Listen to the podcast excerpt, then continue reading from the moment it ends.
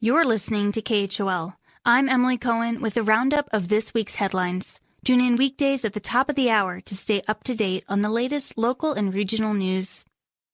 A woman who approached a bison in Yellowstone National Park Monday was gored and sent to the hospital. The 25-year-old was within 10 feet of the animal at Black Sand Basin, according to the park, and was flung 10 feet into the air, sustaining a puncture wound and other injuries. This is the first incident of a bison goring this season, and park officials are reminding folks that the ungulate is very dangerous when approached and can run 3 times faster than humans. The woman was immediately transferred following the incident to Eastern Idaho Regional Medical Center, where she survived.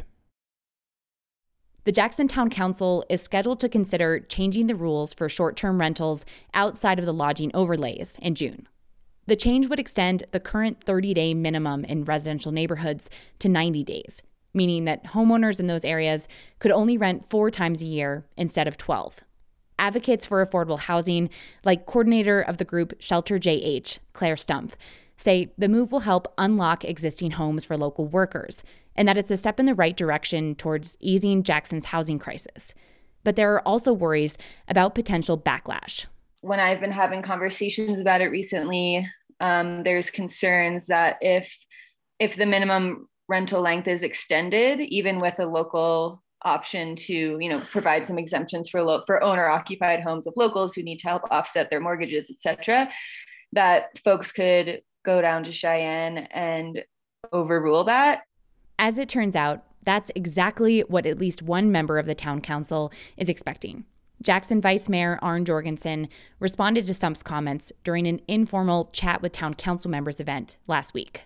So it's a really fascinating question. And it's something that I don't want to paralyze ourselves to not take action because we're afraid of what Cheyenne does, right? It's important for us to do what we feel like we need to do. We need to do it being aware of what we might be generating.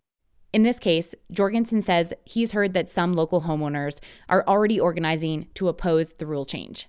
Opponents say they're following the current rules and shouldn't be punished for seeking extra revenue to help pay for their mortgages and escalating property taxes.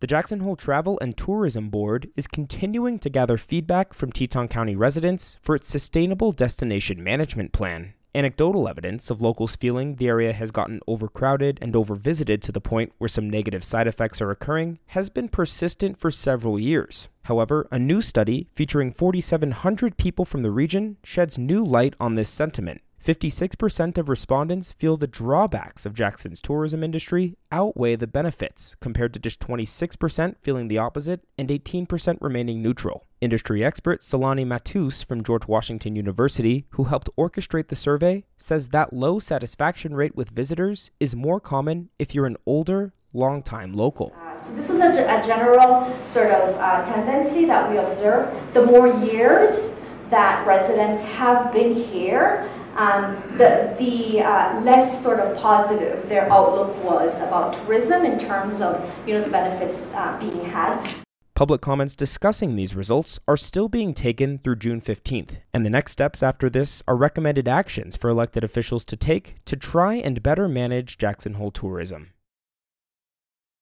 U.S. land managers have given a utility company final permissions to build a massive energy transmission line from southeastern Wyoming to Utah, according to the nonprofit publication Wildfile. The 416-mile line will better connect renewable energy farms in the Cowboy State with the rest of the West and is a critical piece of infrastructure as developers look to double Wyoming's wind capacity. The decision matches the Biden administration's efforts to accelerate the transition from fossil fuels to green energy in rural America. Energy Secretary Jennifer Granholm discussed why that's such a priority during a trip to Arizona last week. You want these young people not to have to go to these big cities. You were born here. You were raised here. You want to make sure that you have community and opportunity. Developers are poised to make wind the top source of electricity generation in Wyoming with this new pipeline, eventually replacing coal as power plants and mines are decommissioned. Constructions of these pipelines could begin as soon as next year.